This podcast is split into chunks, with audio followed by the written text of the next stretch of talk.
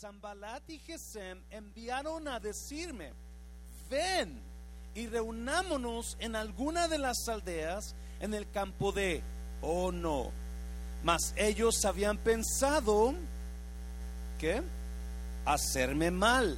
Y les envié mensajeros diciendo, yo hago, diga conmigo, yo hago una gran obra. Diga conmigo, yo hago una gran obra y no puedo ir porque cesaría la gran obra, dejándola yo para ir a vosotros. Versículo 4.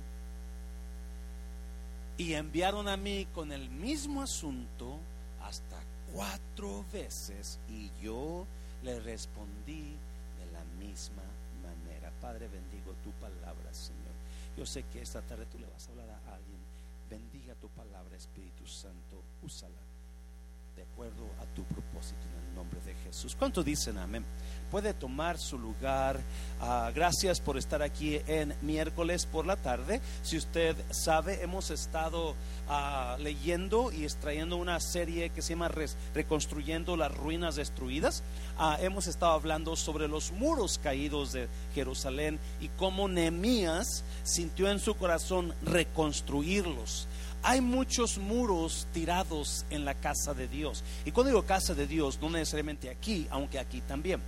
¿Yes? Hay muchos muros que se han destruido.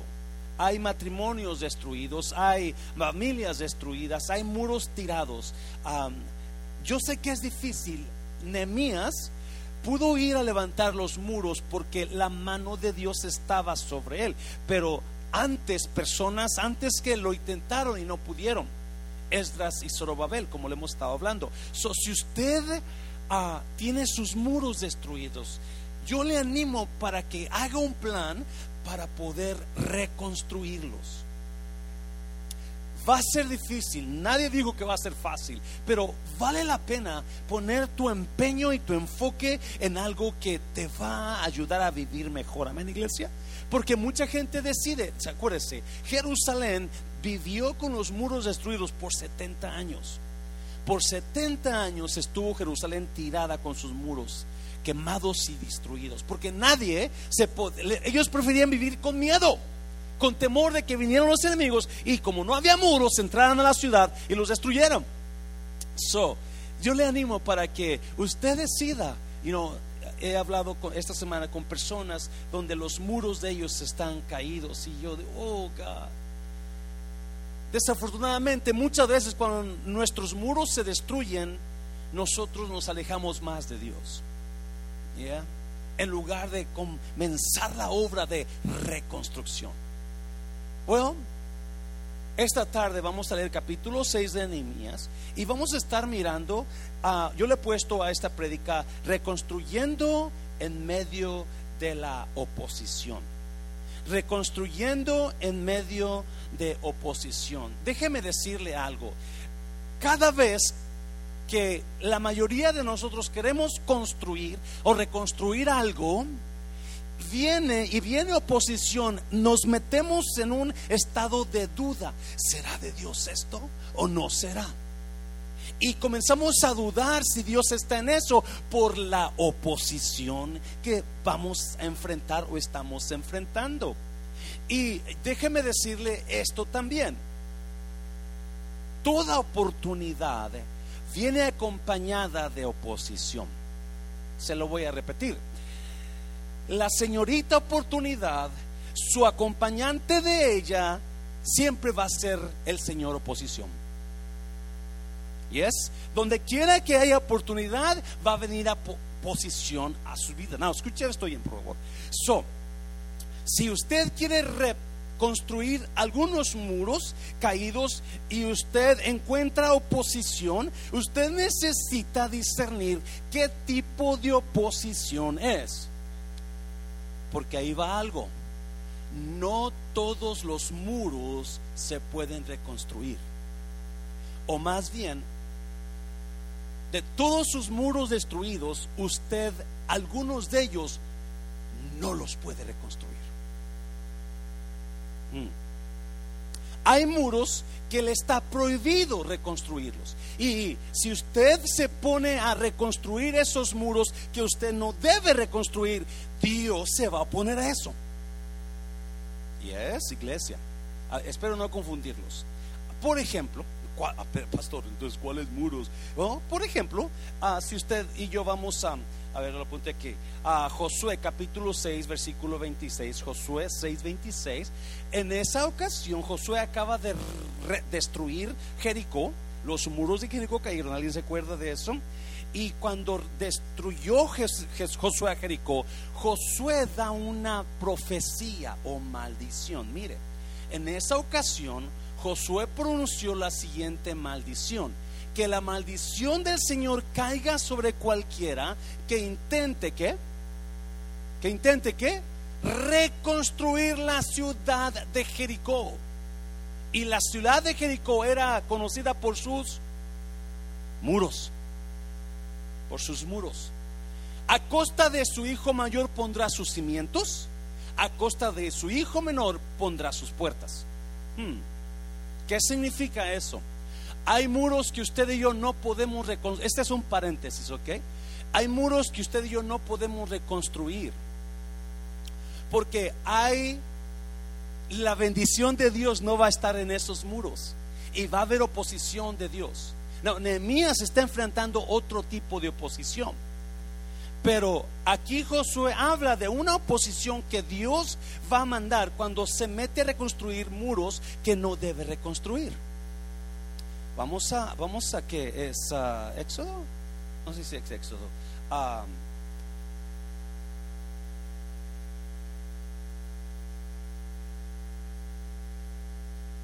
Primera de Reyes, gracias. 16. Primer libro de Reyes 16, ¿qué dice ahí? Luego levantó un poste dedicado a la diosa Acera.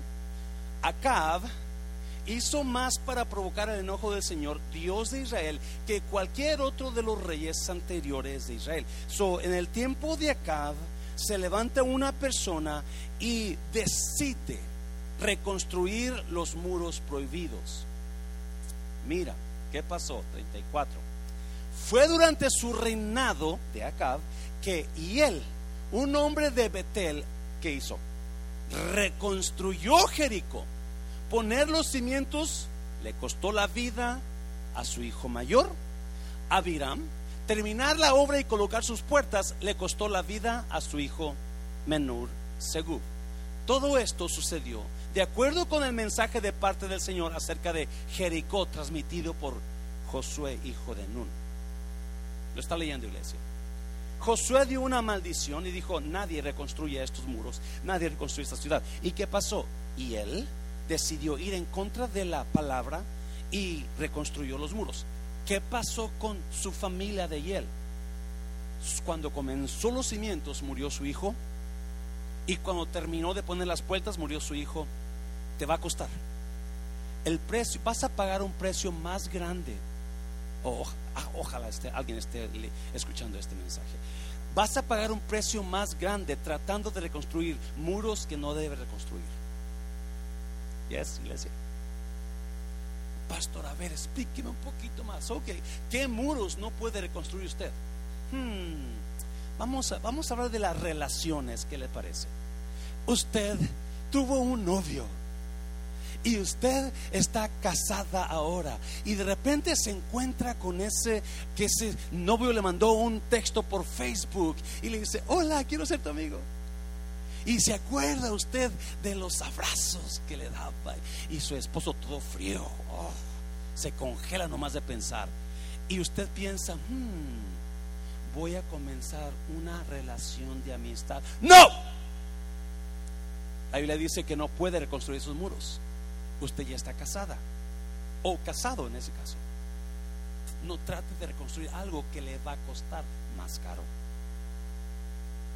O usted es soltero o soltera y de repente se da cuenta que su primer amor. ¿Cuántos tuvieron primer amor? ¿Alguien aquí tuvo un primero que usted se enamoró muchísimo? ¿Ya se acuerda? Y usted estaba tan emocionado. Y ahora usted es soltero, soltera, pero ahora ese primer amor está casado, casada con alguien más. Y usted dice, se lo voy a bajar. La Biblia es muy clara diciendo, si tu pareja, si tu expareja ya está casado o casada, no puedes regresar con él. No puedes dañar, no puedes reconstruir muros que Dios prohíbe reconstruir. Te va a costar más caro. ¿Están aquí, iglesia? ¿Sí? ¿Estamos bien hasta ahorita? ¿Ya?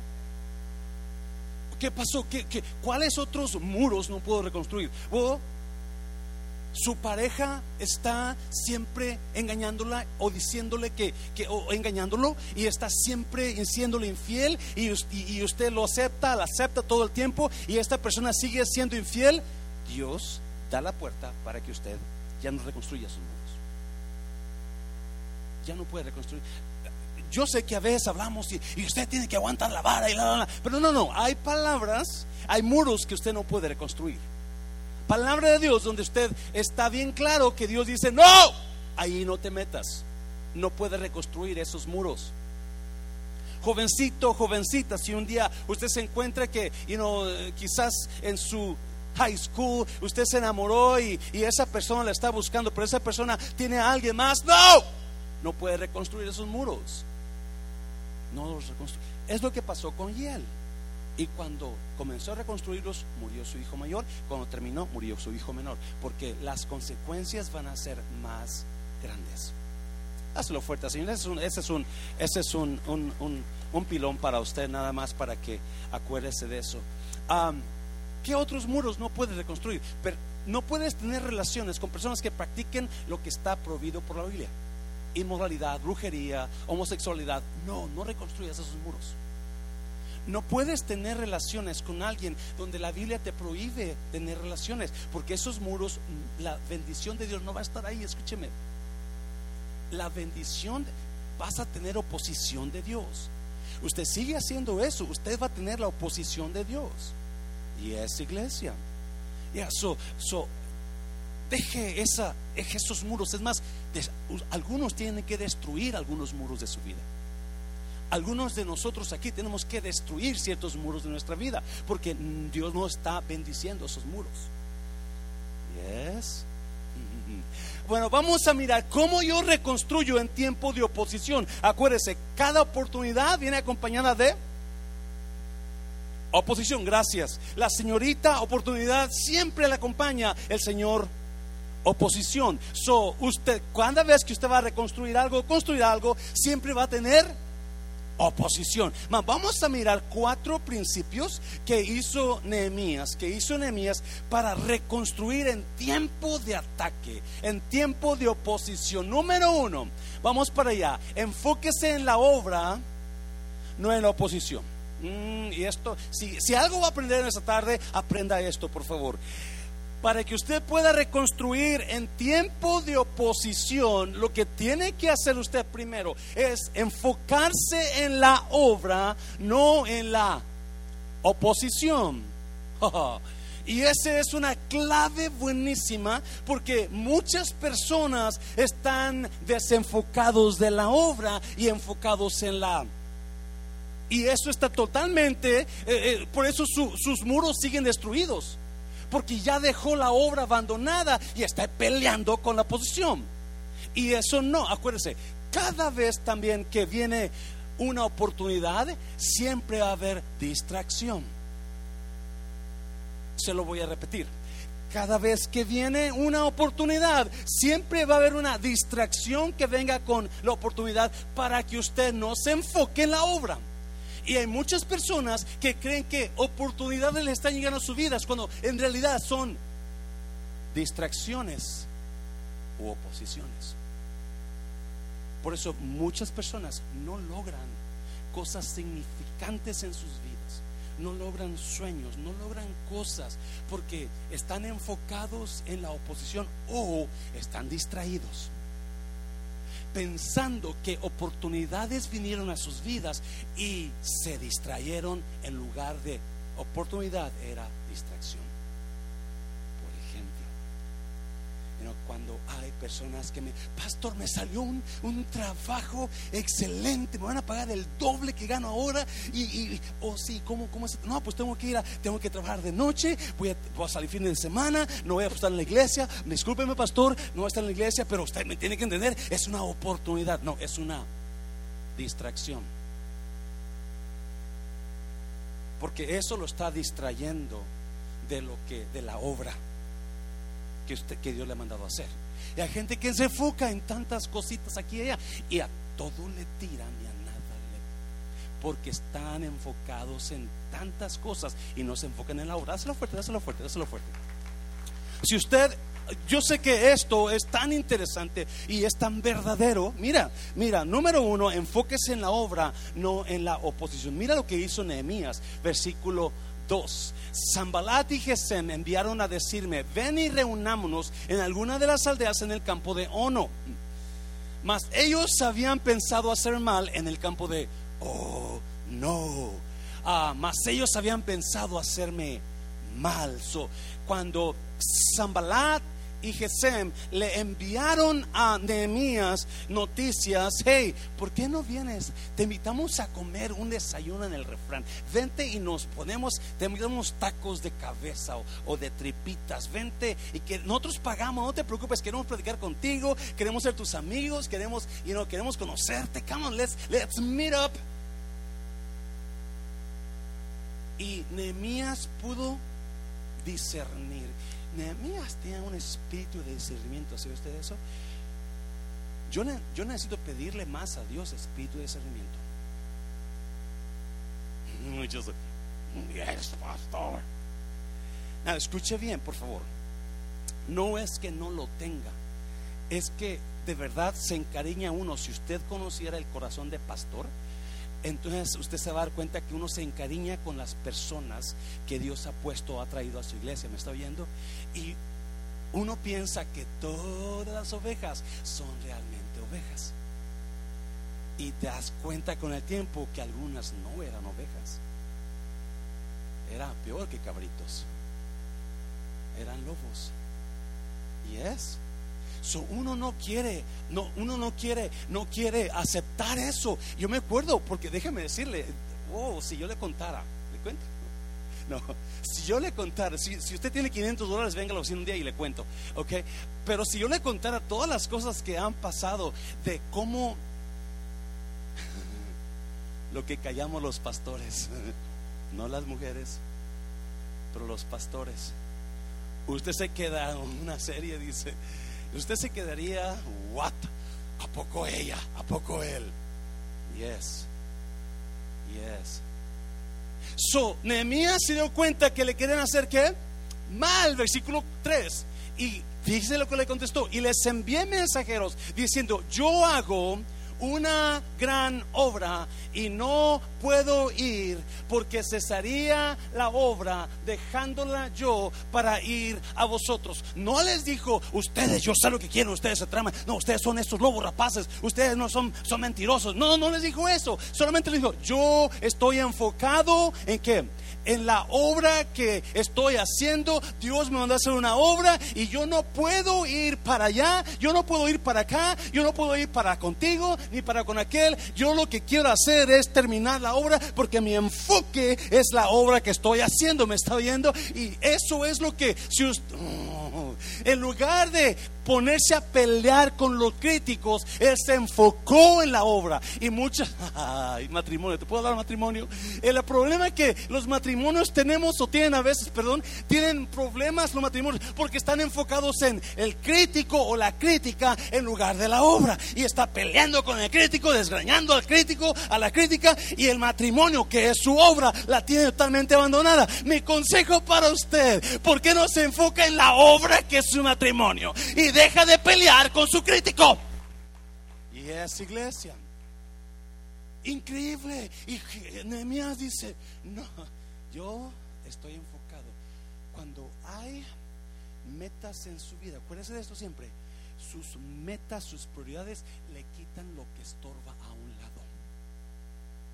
Porque el enfoque en la obra, Nehemías dice, gran obra, gran obra y no puedo huir. Y todo el mundo anda, tiene una obra que hacer, tiene una meta que hacer, pero los invitan para allá, van para allá, los invitan para allá, van para allá. Y la obra, no, hay que, esperar la obra. Y van para allá, van para allá, y van para allá, van para allá. Y la obra, oh, cuando regrese, pastor, la obra. Se cancela la obra. Es lo que nos dijo Nehemías. No puedo ir porque la obra, ¿qué? Cesaría. Le, le, su pastor que le ama le dice esto, enfóquese en la obra, no en sus críticos. Enfóquese en su pareja, no en el problema con su pareja. Y usted va a mirar resulta, yo le aseguro, cuando se enfoca en, en, su, en hacerla crecer, en terminar la obra, en terminar, Maribel nos daba una, una tarea ayer, que es el, el versículo el versículo de Vivi es este, esta semana. ¿Alguien se lo sabe ya? ¿Cuál? ¿Alguien se lo sabe qué dice?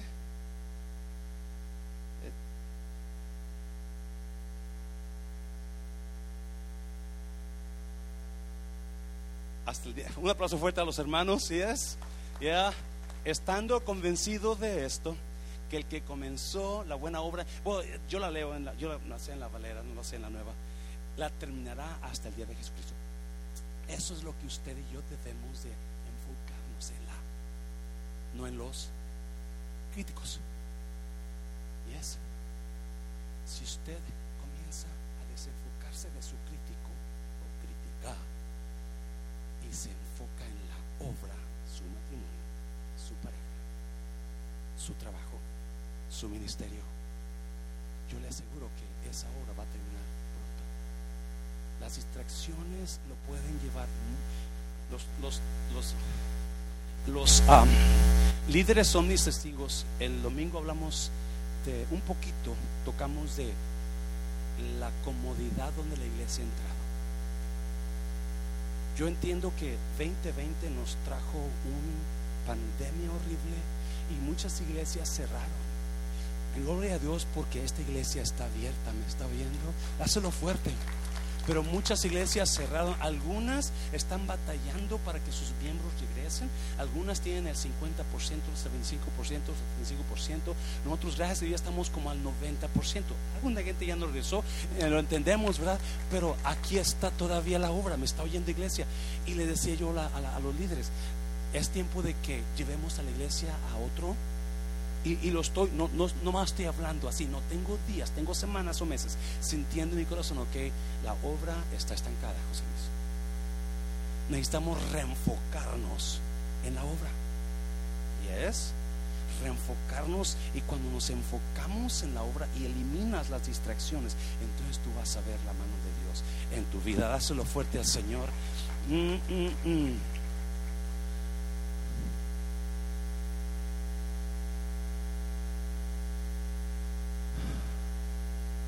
Les dijo, no, no voy a ir con ustedes, no voy a juntar con ustedes porque yo estoy haciendo una gran obra. No voy a perder tiempo olvidándome de la obra por estar con ustedes. Evitó las distracciones y se enfocó en la obra. Número dos, número dos, use la crítica para trabajar con más determinación. Versículo 4 o 5. Versículo. La quinta vez solo le mandaron decir, vente, vamos a juntarnos, vente, hey, te invitamos un desayuno, te invitamos una cena, y, cuatro veces. Y la quinta vez, mira, Zambalat envió a uno de los ayudantes con una que, ¿y cómo iba la carta? ¿Cerrada? No, abierta. Hmm versículo 6. Decía así, la gente anda diciendo, o en la Valera dice, hay rumores, la gente anda diciendo, y Gesem también me lo dijo, que ustedes y los judíos han reconstruido el muro porque están planeando ponerse en contra del rey Artajerjes. Se dice también que tú quieres ser el rey de Judá. ¿Cuántos han conocido personas que comienzan, pues mira, te voy a contar algo, a mí no me consta, a mí me lo dijeron, pero mm, yo no, usted no está para saberlo ni para contarlo porque a mí nadie me lo dijo, pero le voy a contar esto. Y dicen que la, la, la, la, la, la. Y dicen que la, ta, ta, ta, ta, ta. Sus críticos siempre van a inventar rumores. Sus críticos van a inventar rumores y la gente tonta los va a creer. Y es iglesia. Siempre cuando hay una obra de parte de Dios, créame, el enemigo se va a levantar y como no pudieron, como no pudieron convencer a enemigos de dejar la obra, porque lo iban, querían hacerlo en emboscada, en ono. Ah, en ono querían emboscarlo y matarlo porque no podían con las amenazas, no podían pararlo. So, vamos a llamarlo, lo emboscamos y lo matamos. Y Nehemías se dio cuenta, ah, no, yo no voy a ir me voy a enfocar en la obra. Como no pudieron, entonces mandaron una carta. Now, si usted conoce un poquito de la historia de, las cartas, las cartas de un rey o de gobernantes siempre las, las, las, las cubrían con cera. Los, pergaminos. Los pergaminos los cubrían con cera y escribían ahí y le ponían siete sellos de cera y los sellaban con el, con el rey, con el, con el sello, el anillo del rey, para que nadie pudiera abrir esa carta. Especialmente si venía de gobierno de los reyes.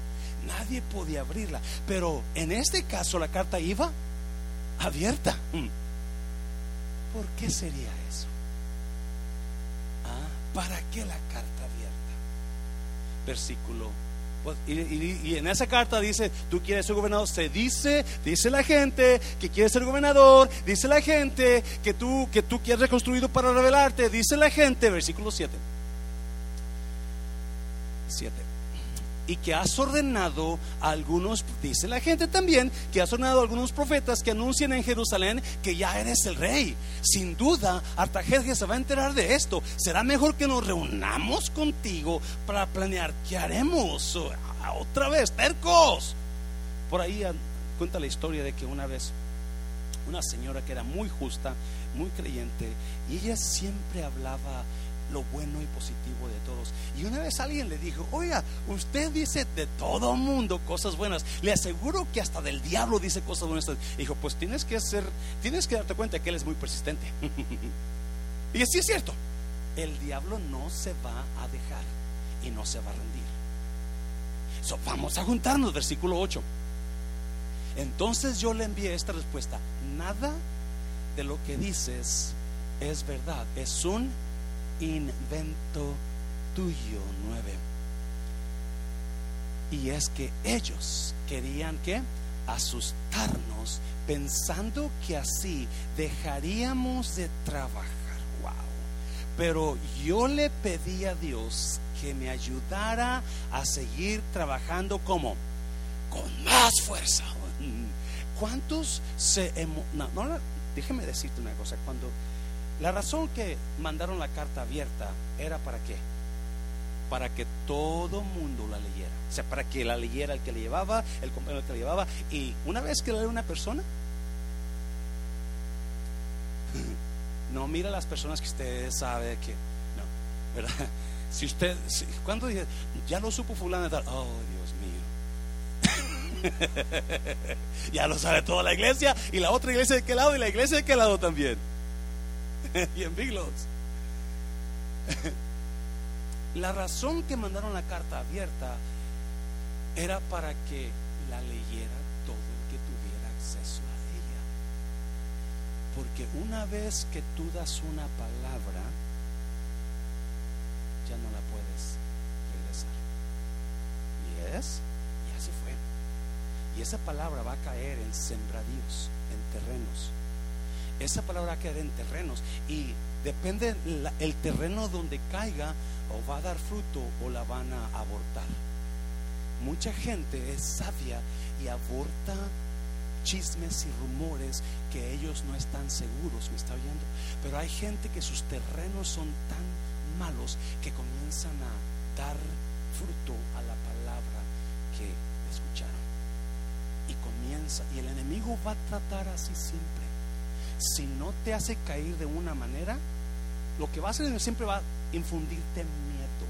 que sigas adelante. Siempre, siempre. Si usted está reconstruyendo muros y usted ve que no hay mucha ventaja, usted está desanimado, desanimada. Y usted en su corazón dice, no, de nada sirve, de nada sirve, ya no más. Y el enemigo supo cómo, ah, pues si no quiere reunirse, ahí va la cartita. Textos sin nombre. Órale. Para que, a ver si, a ver si. Y Nehemías dice que él le pidió a Dios, ahora dame más. Una vez, una vez, Mundo de Restauración la fundamos, obviamente, Pastor Mancera nunca había sido pastor, ah, la verdad, no tenía ni idea qué estaba haciendo, no había ido al, al instituto no había tomado ninguna clase de pastorado. So comenzamos Mundo Restauración por la gracia de Dios. La iglesia comenzó bonito, bonito y muy bonito, créanme. Pero la forma en que estábamos llevándola estaba, era muy dañina, no era saludable, especialmente entre el liderazgo. Y entonces, como a los 10 años de tener la iglesia, de o 9, 9 o 10 años de, haber, de haber fundado la iglesia, me, di me comencé a dar cuenta de esto está mal, aquí está mal.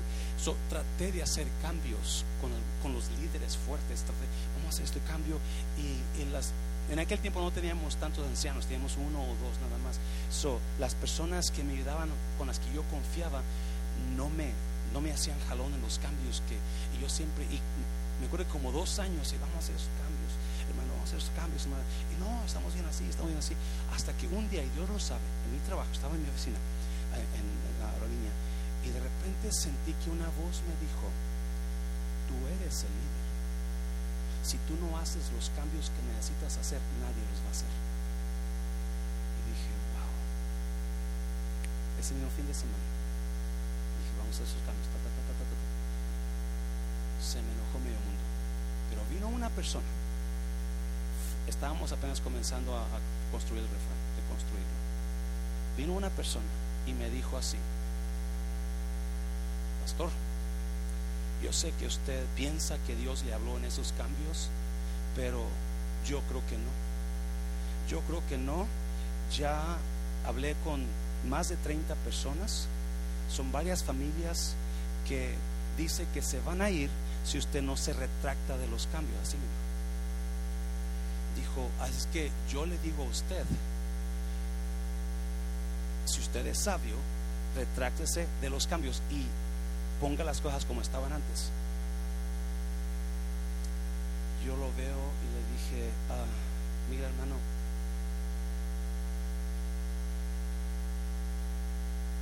amo a la gente y me daría mucha tristeza que se fueran. Pero si yo hago los cambios que usted me dice que yo haga, yo no soy siervo de Dios. Yo no soy siervo del hombre para obedecer al hombre. Y, yo sé que los cambios que hice son buenos cambios. Así es que si las personas se quieren ir, lo siento mucho. Pero yo no voy a hacer esos cambios. Yo no sé dónde salió ese José Luis, porque siempre he sido muy, ok, ok, ok, sí, hermano, ok. Así era yo antes. Los 10 años antes, oh, pase, vamos a hacer hágalo. Sí, pues, sí, hágalo. Sí, predique, ándale, no, no se preocupe. Hasta que, no, no, no, no, no, no, no. No, no, el líder es el que pone la visión. A Moisés se le dijo, tú escoge a los ancianos, 70 ancianos, y tú enséñales qué tienen que hacer y luego mándalos. Y, pero viene una persona con, con, con los pantalones bien puestos y si no, se arrepiente y usted pone las cosas y, y no. Y Nehemías dijo, no voy a ir contigo. Yo no voy a ir contigo. Aunque mandes un montón. Y le dijo, nada de eso es cierto. Escúchame bien, por favor, iglesia. Yo sé que muchas cosas de nosotros son ciertas, pero asegúrese de lo que ahora dicen de usted no sea cierto. Todo chisme o rumor que lo esté difamando usted, asegúrese que no sea cierto. Porque si sí es cierto y usted sigue o está haciendo cosas que no son, Dios no está en esa reedificación. Me está viendo. Pero cuando usted y yo nos arrepentimos de lo que estamos, si estamos haciendo y la gente anda diciendo cosas que estamos haciendo mal, entonces párele. Pero si usted sabe, esa persona está chismeando, está diciendo un montón de calumnias que no son ciertas, entonces gócese porque la mano de Dios, el diablo está enojado. Hazlo fuerte, hazlo fuerte. El diablo está enojado y va a querer pararlo. Y es lo que pasó con Nehemías. So, el Nehemías lo que hizo él dice, yo le pedí a Dios que me diera más fuerza aún para seguir trabajando. No se mediante el enemigo. El enemigo va especialmente cuando ve que la obra sigue adelante. ¿Me está viendo? Cuando ve que la obra sigue, el enemigo le va a dar más coraje. Pablo decía ya en sus cartas, decía, algunos que predican a Cristo por darme a mí guerra, por darme dolor. Otros predican por conveniencia, porque quieren dinero. Otros, pero otros predican porque quieren predicar a Cristo y porque tienen buen corazón. So, y no, si predica por una otra cosa, como quiera el Evangelio se predica. Pablo tremendo. Y, pero usted y yo vamos a enfocarnos en que mis muros no están caídos. Y están caídos a restaurarlos. Y si algo estamos haciendo mal para restaurar los muros, acomódese. Y si usted no está haciendo lo que los rumores dicen, entonces no se preocupe lo que la gente dice, preocúpese lo que su mente dice de usted. No me entendió, ¿verdad? Los, las personas van a decir hasta lo que no pero usted sabe quién es usted. Y mientras usted sepa que usted está caminando recto con Dios y que la mano de Dios lo respalda, usted ríase de lo que la gente dice y sigue caminando en su vida. ¿Me está viendo? Dáselo fuerte al Señor. Por favor, dáselo fuerte. Número tres, número so, ¿Qué hizo Nehemías para reconstruir en medio de oposición? No se enfocó en la oposición, en la, en la críticos, se enfocó en la obra. No se enfocó en la oposición, sino que se enfocó en la obra. Y agarró la crítica para agarrarle más ganas. Número, número um, tres. Sea selectivo de quien escucha consejo. No, mira, mira, otra vez. Cuando no lo pudieron detener a enemías, sea selectivo de quien escucha consejo. Siempre, siempre cuando usted esté reconstruyendo algo o construyendo algo, siempre va a necesitar el consejo de alguien. Siempre. Especialmente cuando hay ataque. Déjame decirte una cosa, iglesia. Cuando hay ataque, mucha gente te va a dar la espalda porque creyeron al ataque. Creyeron al chisme, creyeron a la, a columna. Alguien me está oyendo. Un día lo, espero que no lo pase, porque usted se va a dar cuenta que no todos los que viajan con usted están con usted. En cuanto la barca se comienza a hundir, todos comienzan a tirarse a nadar y dejarlo solo en la barca. ¿Cuándo se acuerdan del, del, ah, barco hace cuatro o cinco años que se comenzó a hundir allá en Italia, en Europa, y el capitán huyó? Cómo lo, cómo lo traían al capitán porque dejó a los pasajeros en el barco hundiéndose. Y mucha gente así es, en cuanto se comienza a hundir la barca, todos comienzan para afuera, todos. Es muy poca la persona que se va a quedar con usted. Cuando alguien esté calumniándolo, diciendo chismes de usted, diciendo cosas de usted, muchas personas lo van a creer y se van a y esos momentos es cuando uno necesita esa palabra de apoyo. Decir, ¿sabes qué? Aquí estoy. La regaste o no la regaste, aquí estoy contigo. Me está viendo, iglesia. Lo necesita, lo anhela uno. Yo me acuerdo, oh my God. Yo mandaba texto, mano, y no respuesta. Y, oh my God. Porque quería uno sentirse, ok, ¿qué voy a hacer? ¿Qué voy a hacer? ¿Qué voy a hacer? So, Sonemías buscó consejo. Mira, mira, versículo 10. Versículo 10. Ah, vine luego a casa de Semaías, hijo de Delaía. Semaías era un profeta, era un profeta del templo. So, yo me imagino que viene buscando consejo del profeta o palabra del profeta. Dime, ¿qué va a pasar? O ¿cómo está Dios? Pregúntale. Pero vino a la casa de él buscando guianza, buscando consejo, porque está tan abrumado. Esta gente lo quiere matar en el Valle de Ono y cuando no lo matan, mandan cartas acusándolo de esto y lo otro, mandan textos sin nombre y esto y lo otro. Y como no pueden pararlo, ahora Nehemías dijo, necesito ayuda, necesito consejo. Y va con Nehemías, va con Semaías, viene luego a casa de Semaías, hijo de la, de la Ia, hijo de Metabel, porque él estaba encerrado. El cual me dijo, reunámonos, ¿dónde? en la casa de Dios, ¿dónde? Dentro del templo, note eso por favor.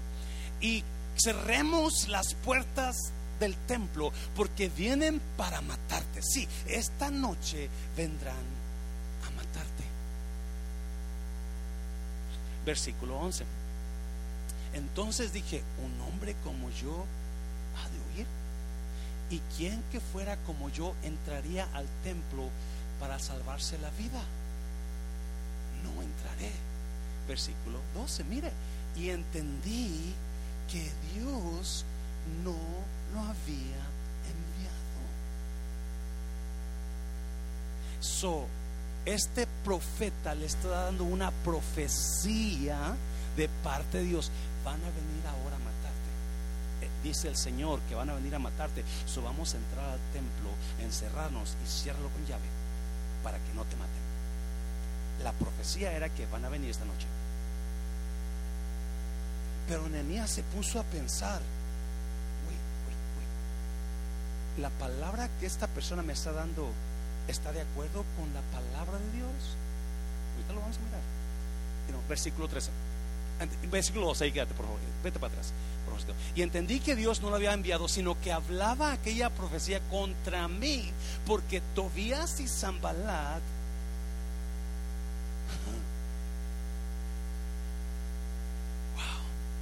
una vez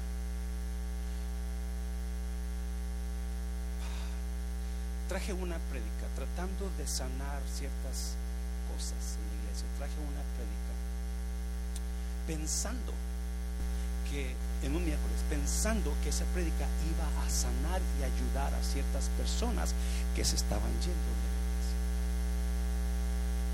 Al siguiente día, suena mi teléfono y veo una persona que yo la apreciaba mucho. Y me dice, esa prédica no fue de Dios, pastor. Aquella noche. Me dice, ¿por qué?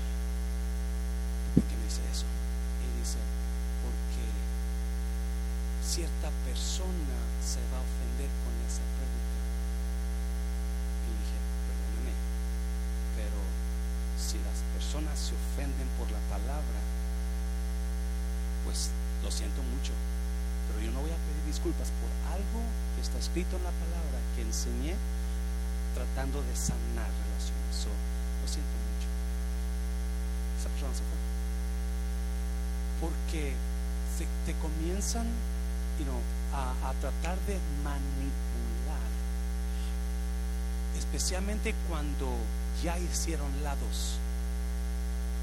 Yes, iglesia cuando ya hicieron lados y les importa un comino la casa de Dios, la obra de Dios o el siervo de Dios. Yo nunca predico respete al siervo de Dios. No, ellos ya, usted ya es grande, yo soy, yo soy grande. Y si yo decido no, hay personas que me dicen pastor, otros que me dicen José, otras personas que me dicen, hey burro, no es cierto, ah, hermano. y, yo, y dígame lo que usted quiera decirme. You hay pastores que se ofenden, yo soy pastor, dígame pastor. Ah, si usted quiere decirme, hey, burro, José o hermano, usted dígame lo que quiera. Yo sé que mi nombre es José Luis y lo primero que soy, soy hijo de Dios. Lo segundo es pastor. Pero lo primero es hijo de Dios. Mientras me diga, hermano, todo está bien. ¿Me está viendo? So, so, you know, Nehemías se da cuenta que, oh, hay, hay tanta persona que por destruir la obra toman lados y muchas veces deciden escuchar el lado equivocado. Hay muchas personas que están en, las, en la cerca y se mueven para donde va bien. Nunca, nunca se ponen por la obra. Y déjame decirte, doy gloria a Dios por nuestros ancianos que están aquí, que yo sé que están apoyando. Dame una fuerte, Señor, por ellos, por lo que son en la obra. Y, y yo lo sé perfectamente. Versículo 13, versículo 13 ah, porque fue sobornado para hacerme temer y que, ¿qué? Y que pecase y le sirviera de mal nombre con que fuera yo infamado. So, Nehemías dice que el, el propósito de, de este falso profeta, déjame decirte iglesia, por favor, no escuche a todo mundo. No escuche a todo mundo. Tenga cuidado a quien escucha. Me está oyendo. Es que ese pastor es un pastor bueno. Wow, qué bueno. Pero es bíblicamente está bien basado. Porque hay pastores que bíblicamente no tienen, no están bien centrados. Deja, yo hablaba con uno esta semana, esta semana. Y, comenzamos a plática y, comencemos allí a platicar sobre doctrina. Y, y lo que me dijo, wow, no, yo no soy de los que van a argumentar. Si él es pastor, él ya debe de conocer la verdad. Es más, él me dijo, yo antes creía como usted, pero me di cuenta de la verdad santa. No con todo mundo busque consejo.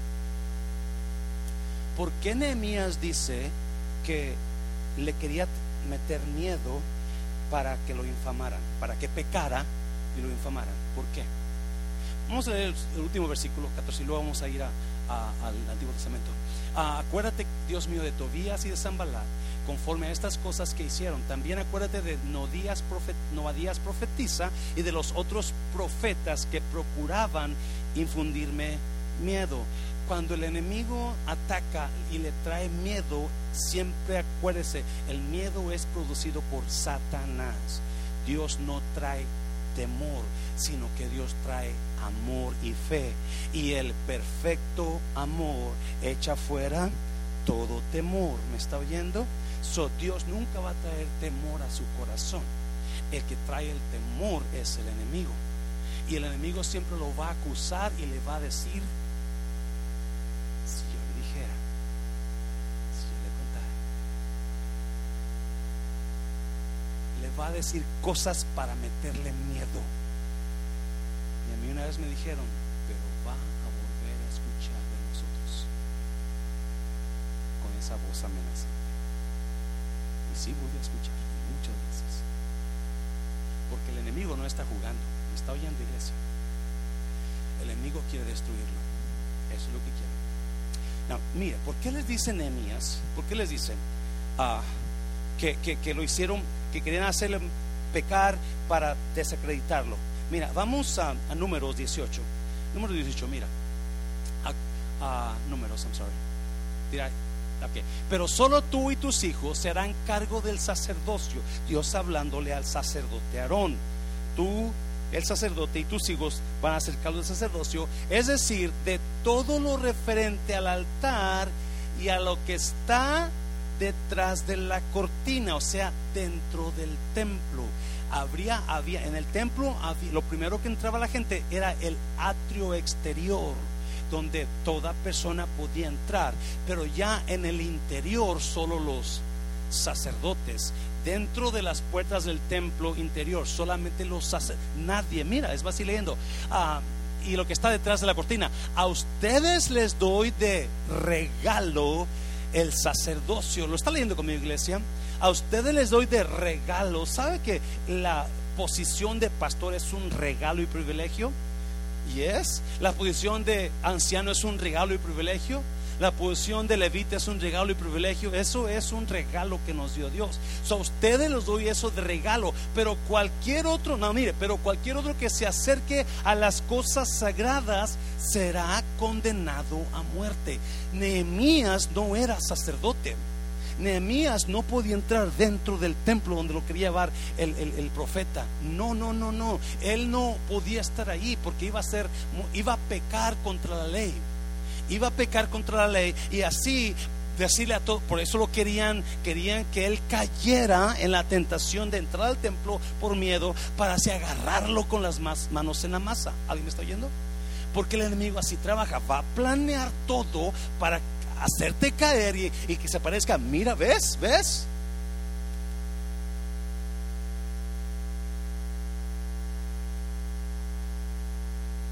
So, iba a pecar y cuando pecara iba a decir el pueblo, nuestro líder es un miedoso. Miren, se encerró y es más, está pecando porque no debe estar ahí él, él no es sacerdote. So, no solamente es un líder miedoso que no enfrenta al enemigo, está oyendo iglesia. Iba a poder, el enemigo podía desboronar todos los planes de, de con hacerlo meter al templo. Por eso el sacerdote, el profeta, pero un profeta a falso quería hacerlo caer, a entrar al templo. Número 4, ya para terminar, número 4. Lo que Dios comienza él se compromete a terminarlo. Lo que Dios comienza, Él se compromete a terminarlo. E, eso, eso a mí me da mucha paz, iglesia. Esa palabra, Filipenses 1.6. Estando persuadido de esto, que la buena obra que comenzó Dios en nosotros la terminará hasta el día de Jesucristo. Eso me da muchísima paz, aún en medio de la oposición. Mira, mira lo que dicen los versículos a 15. Fue terminado pues el muro el 25 del mes de Elul en 52 días. ¿Cuántos días duró? Nehemías 52, dos meses para terminarlo. No descansaron. Es más, en los versículos, capítulos anteriores dice que en una mano traían la, la, la, la cuchara para, para, la mezcla y en otra mano la espada. Por, era tanto la, la opresión del enemigo. Tienen que estar listos por si llegaba el enemigo a atacarlos. So, trabajando con una mano y con la otra la espada listos por si acaso venía. Y con los trompeteros puestos en caso de que la guerra comenzara. El diablo no te va a dejar en paz. No, mire fue terminado pues el muro el 25 del mes de Elul en 52 días, 16. Y cuando lo oyeron todos nuestros enemigos, ¿qué hicieron? Temieron todas las naciones que estaban alrededor de nosotros y se sintieron humillados. ¿Por qué? Y conocieron que por nuestro Dios había sido hecha esta obra. ¿Lo está leyendo, iglesia? Ya Nehemías escribe, lo terminamos y todo mundo comenzó a temer. Oh my God esa obra no pudo haber sido hecha más que con la mano del Señor sobre esta gente. Me está oyendo iglesia, me está oyendo. Déjame decirte iglesia, mundo de restauración está levantando expectativas. Y mundo restauración, mucha gente se va a dar cuenta. Es más, esta semana hablaba con una persona que me decía, pastor, no viene a esta iglesia, venía antes. Y me dijo, pastor, estoy escuchando muchas cosas muy bonitas de su iglesia y eso está pasando. Le dije, yeah, ahí está la iglesia, vaya si quiere. No tiene por qué. Y no, y usted se reúne en la iglesia, no, pues yo tengo mucho que nada, pues ahí está la casa del Señor, porque la gente se va a dar cuenta que cuando la mano de Dios está sobre un propósito, sobre una meta, sobre una iglesia, sobre una persona. No importa qué ataque haga el enemigo contra ti, me está oyendo. No importa qué, qué, qué cosas levante para poder destruirte o detenerte, Dios la va a terminar siempre. Me está, si usted está batallando con su pareja, en su relación, acuérdese, iglesia, mientras usted camine recto y se enfoque en la relación, no en el crítico, se enfoque en la, en, su, en la meta, en la obra, no en los críticos, no en, en los ataques de su pareja, no, no, usted enfóquese en la obra, enfóquese en ese, en ese matrimonio y Dios va a terminar la obra en ustedes. No, mira, versículo 17. Asimismo en aquellos días iban muchas cartas de los principales de Judá a Tobías y los de Tobías venían a ellos. Lo vuelvo otra vez. Asimismo en aquellos días iban muchas cartas de los quienes principales de Judá. ¿no? ¿Quiénes eran los principales? En la Valera dice los nobles. En otra versión dice los líderes. ¿Se acuerda quiénes eran ellos? ¿Quiénes eran los principales? Los, los nobles, los líderes. Los que no quisieron ayudar, ¿se acuerdan? Y luego, ¿qué más hicieron los que no quisieron ayudar? Comenzaron a abusar de la gente, ¿se acuerda? Abusar de ellos y ahora hacen, ¿qué hicieron? Agarraron relación con Tobías escondidas. Lo está leyendo conmigo. Y no, así mismo en aquellos días iban muchas cartas de los principales de Judá. ¿A quién? A Tobías. Judá es donde está el muro. Ah, y los de Tobías venían a ellos, 18. 18. Porque muchos en Judá se habían que conjurado con él porque era yerno de Secanías, hijo de Ara, y Jonán su hijo había tomado por mujer a la hija de Mesulam, hijo de Berequías. So, muchos de los nobles, muchos de los, los, que no quisieron ayudar, los que gustaban al pueblo, ahora comenzaron a ser lados. Oh my God. Desafortunadamente eso pasa en todas las iglesias. Una vez que hay un brote, una raíz de amargura en alguien, una maña fea, van a seguir en el mismo camino. Por eso Apocalipsis dice, el que sea sucio, ensuciese más todavía. Pero el que es limpio, limpiese más todavía. Usted está ensuciando más o limpiando más.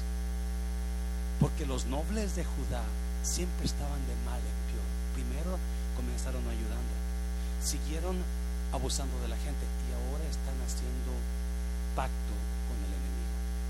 Están actuando y le están llevando, le están llevando, mire, mire lo que dice, porque muchos en Judá se habían conjurado con él porque era yerno, uh, versículo 19, versículo 19.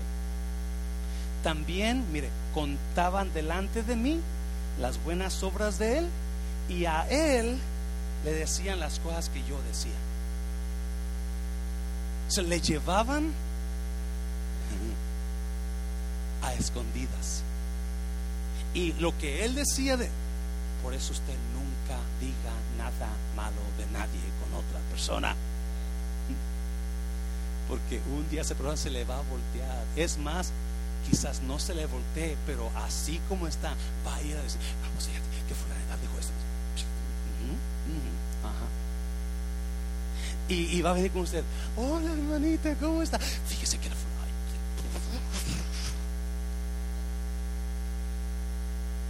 Sonemías está, oh my God, qué sistema tan tóxico, ¿verdad? Donde, donde no puedes confiar en nadie. También contaban delante de él y enviaba, enviaba a Tobías cartas para atemorizarlo.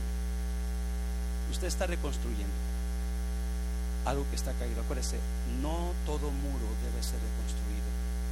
Hay muros que no debe reconstruirlos. Ah, ah, me duele mi corazón cuando escucho de personas que, que decidieron reconstruir un muro donde Dios no está, no va a bendecir ese muro.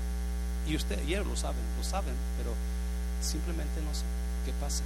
Hay muros que la bendición de Dios no va a estar ahí. Y cuando reconstruya los muros que debe reconstruir, acuérdese, enfóquese en la obra, de los críticos. No, no, se enfoque en los que están atacándolo. Y, y número dos, siempre use la crítica para trabajar más, con más determinación. Especialmente cuando ve que Dios lo está respaldando. Ah, sea selectivo a quien escucha y recuerde que lo que Dios comienza siempre lo va. Él dice, yo lo voy a terminar. Yo lo voy a terminar. Sí, va a pasar por va a pasar por derrumbes, va a pasar por caídas, pero Dios ha prometido terminarlo. Y así iglesia, póngase de pie. Haz una puerta, Señor, dáselo fuerte, Señor. Póngase de pie. No sé si puede pasar alguien que toque el piano. ¿Alguien está tocando el piano? Véngase. Véngase.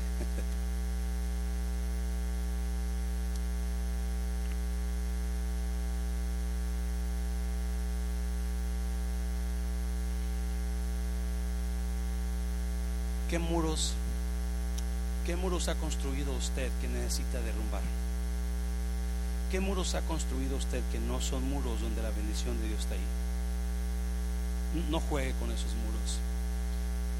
Cuando Josué dio la profecía a Jericó, dijo, si alguien edifica, reedifica a Jericó, sobre su primogénito ponga sus cimientos y sobre su hijo menor la termine. Y es exactamente lo que pasó. Lo que pasó es que cuando este hombre decidió reedificar los muros donde Dios no estaba, el sacrificio fue mucho más. La pérdida fue mucho más. Jovencito, jovencita, no edifique muros donde Dios no está bendiciendo. Va a pagar un precio más alto. Va a pagar un precio más alto. Si anda haciendo muros que no debe estar haciendo, túmbelos. Destruyalos, digo, no, no más. No más. Puedes perder mucho más. Puedes perder mucho más.